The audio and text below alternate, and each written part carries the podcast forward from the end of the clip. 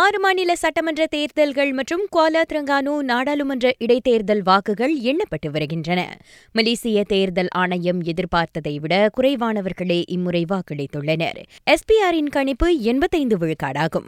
எனினும் மாலை நான்கு மணி வரைக்குமான நிலவரப்படி ஆறு மாநிலங்களில் ஒட்டுமொத்தமாக அறுபத்து நான்கு புள்ளி ஏழு விழுக்காட்டினரை வாக்களித்துள்ளனர். ஆக அதிகமாக திரங்கானுவில் எழுபது விழுக்காட்டு வாக்குகள் பதிவாகின. குறைவான வாக்கு எண்ணிக்கையாக ஐம்பத்து நான்கு விழுக்காடு கிளாந்தானில் பதிவானது. நகரி ரோகான் தேசிய பள்ளியில் வாக்களிக்கச் சென்ற எண்பத்து மூன்று வயது மூதாட்டி உயிரிழந்த சம்பவம் நிகழ்ந்துள்ளது. வாக்களிப்பு மையத்தில் கையில் மையிட்டுக் கொண்ட மறுகணமே அவர் மயங்கி விழுந்த நிலையில் பின்னர் மருத்துவமனைக்கு கொண்டு செல்லப்பட்ட அவர் உயிரிழந்ததை மருத்துவர்கள் உறுதிப்படுத்தினர். கடாவில் பெயர் மற்றும் அடையாள அட்டை வேறொருவரால் வாக்களிக்க பயன்படுத்தப்பட்டிருப்பதாக காவல்துறை மூன்று புகார்களை பெற்றுள்ளது.